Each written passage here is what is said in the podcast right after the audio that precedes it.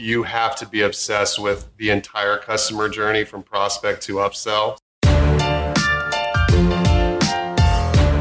You're listening to the Flip My Funnel podcast, a daily podcast dedicated to helping B2B marketing, sales, and customer success professionals become masters of their craft. It's Friday, so this is our hashtag One Hero episode. In these episodes, we highlight and celebrate a blog post and contributor from our community and discuss topics surrounding sales, marketing, and customer success. Here we go.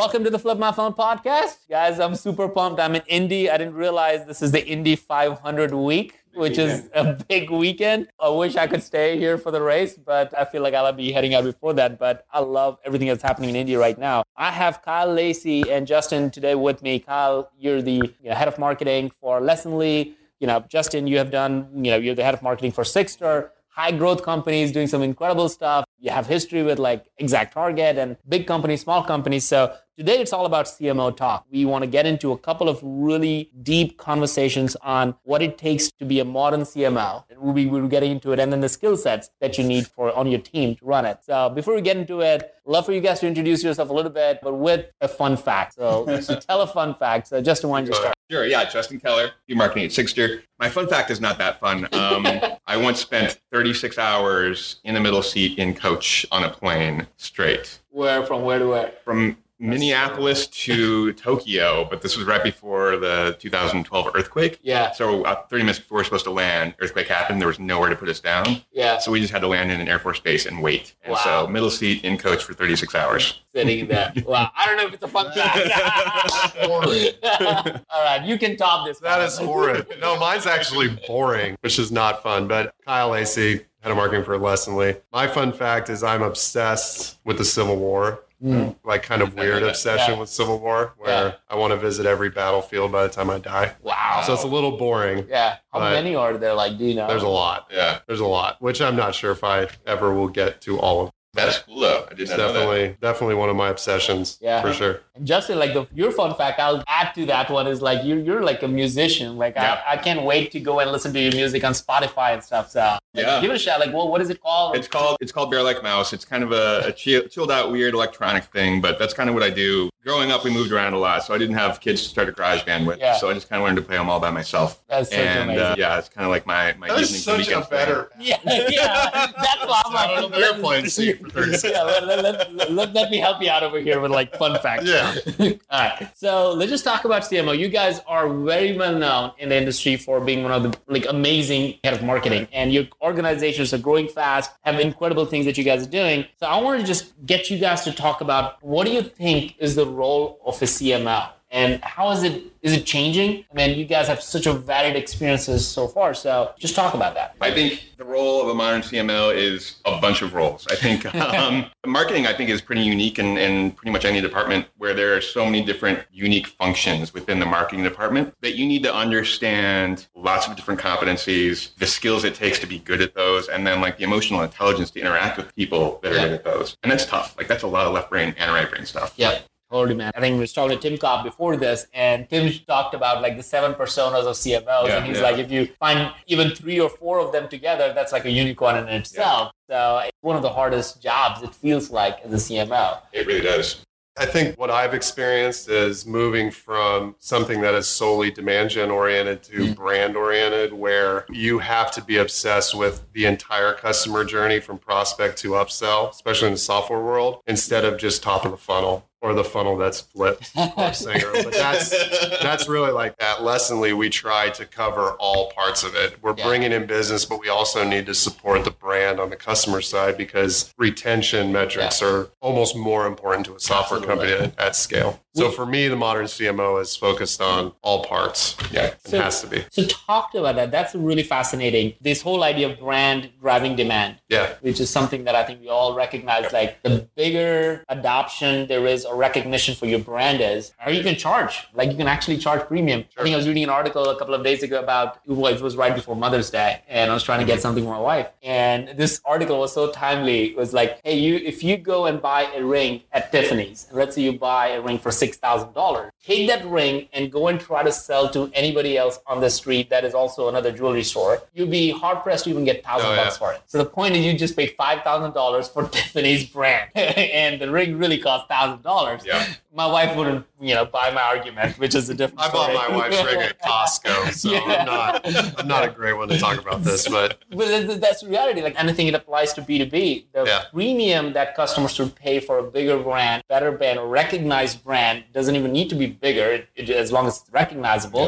It's amazing. And the output at the end of the day, when you think about when a brand, your company gets acquired, you are a category leader or someone is a known brand, if the valuation is going to be just through the roof. I think that what it's really hard to balance though when Yeah. you start focusing on brand because Lessonly three years ago, I wouldn't have said you should spend money on the brand. You should spend money on demand. Yeah. So that's the hardest thing and something that I struggle with daily on how do you allocate resources, both headcount and spend, Yeah. to justify the br- the attribution of brand as what do you grow. mean when you say investing in brand? What are the types Oh of man, thoughts? like being okay with spending money on things that aren't measurable. Yeah. Yeah. Like Exactly. yeah, it's the quote. I th- we've talked about this before. The what can't be measured is probably right. Yeah. But there's a certain stage in a software company where that's okay. Yeah. Like our user conference this year, what influenced a ton of revenue. It didn't direct source a ton of revenue, but it was a brand and we spent money on it. Is that your quote? I love that quote. No, What it's not my can quote. Be I measured wish that- is I have no probably idea who said it. I don't think I've heard that before. I don't. Yeah, I don't know if, if that's right. Uh, or, or CEOs or CFO would actually They would accept actually that. not- no, no, CEOs would not love to hear that. So this is a marketing internal internal joke. It Yeah, it just can't be measured. Max, it can't be measured. Yeah. It's fun. Yeah, that, that's great. We talked about some of the things that the multiple roles, demand gen to brand. What is the biggest challenge that you see for a modern CMO today? I think, you know, going back to that whole balancing the left brain, right brain thing, right? Like there is, you know, I came up like Kyle through the demand function as well, right? So Yeah. running very performance oriented marketing companies where we're breaking our backs to save 10 cents on a CPC. Yeah. And then kind of transitioning into realizing, you know what, the brand is so much more important. Like I got into marketing, you know, thinking cool ads, ad campaigns and, and magazines and cool, Yeah. like, you know, like the dumb high school kid's opinion of what marketing is. And pretty quickly realized, oh man, this is all numbers. Yeah. I went and got like the most quant heavy MBA I could because I was like, you know what, it's all numbers at the end of the day. Yeah. And then now I'm of the opinion that brand's more important. And ironically, brand is more difficult than the numbers piece. yes. It's hard. Like, It how, how do you, if you can't measure it, how do you, can't measure quantify it. it? How are you going to prove You, it? you can never be right. Everyone's a critic, right? Yeah. Like it's like you have to be you have to be very, very sure of yourself and, and that can be really Yeah. tough thing to do. and everybody's also a marketer, Yeah, right? Because they all a get marketer. you know, everybody. You should do that. I wish. Yeah.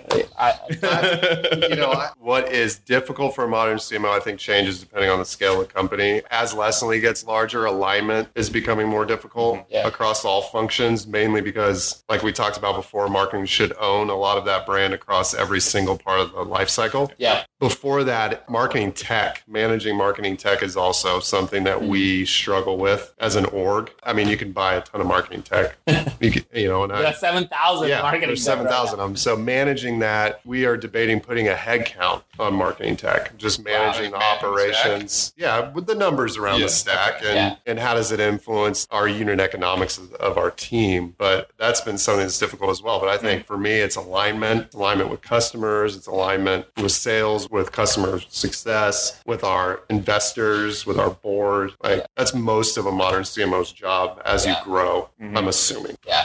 That's what I'm. That's what you're doing. I don't know That's if it's what, right or wrong. that's what I'm experiencing, starting That's- to experience. That is awesome. All right, this actually is, is good. So I'm going to wrap up with some of the notes that I just took, and we're going to dive into another episode. We're just going to record it on the skill set in tech because we just touched on it, and I think it's such an important topic because it's just hard. So I'm, I've been trying to learn a lot on that one. So what you guys shared is really incredible. One, from a CMO perspective, if you are a CMO or aspiring CMO and listening to this, it's a role of role. Like Yeah. it's not a one size fits all kind of role. It's not the same as this chief revenue officer or your customer success. You have to be balancing your job with everything that's going on in the organization, and it's different. I think Kyle, you you said this quote, which is "What can be measured is probably right," and I think I'm going to do some research on that because it is like I had a quote some time back. Is like, well, you, what you can't measure, you can Yeah. And that's something that I think most marketers are you know probably taking to heart. Is like, okay, we got to measure this. I'm going to look at uh, how many X number of people we got at the booth and stuff, so I know if I can invest in the same conference next year, yeah. right? So you, you measure to improve, or you you made me think about something that I have not. What can be measured is probably right. Yeah. And would you, I mean, would you agree that like the most impactful things that your marketing team can do are the things that are not scalable? Like that is, I agree thousand percent yeah. with that. Like, you know, you think about the exact opposite of what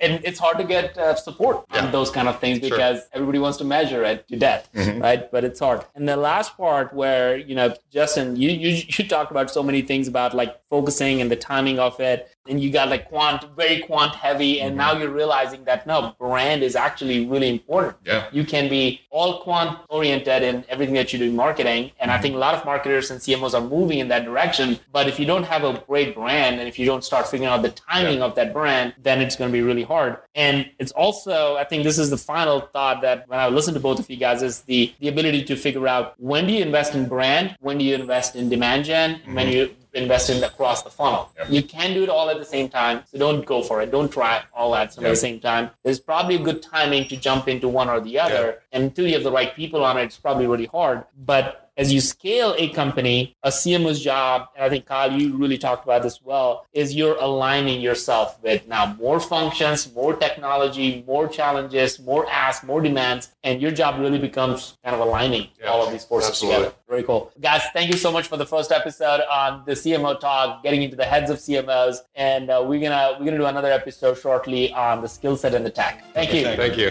All right. You've been listening to the Flip My Funnel podcast. To make sure that you never miss an episode, subscribe to the show in your favorite podcast player. If you have an iPhone, we'd love for you to open the Apple Podcasts app and leave a review. Thank you so much for listening. Until next time.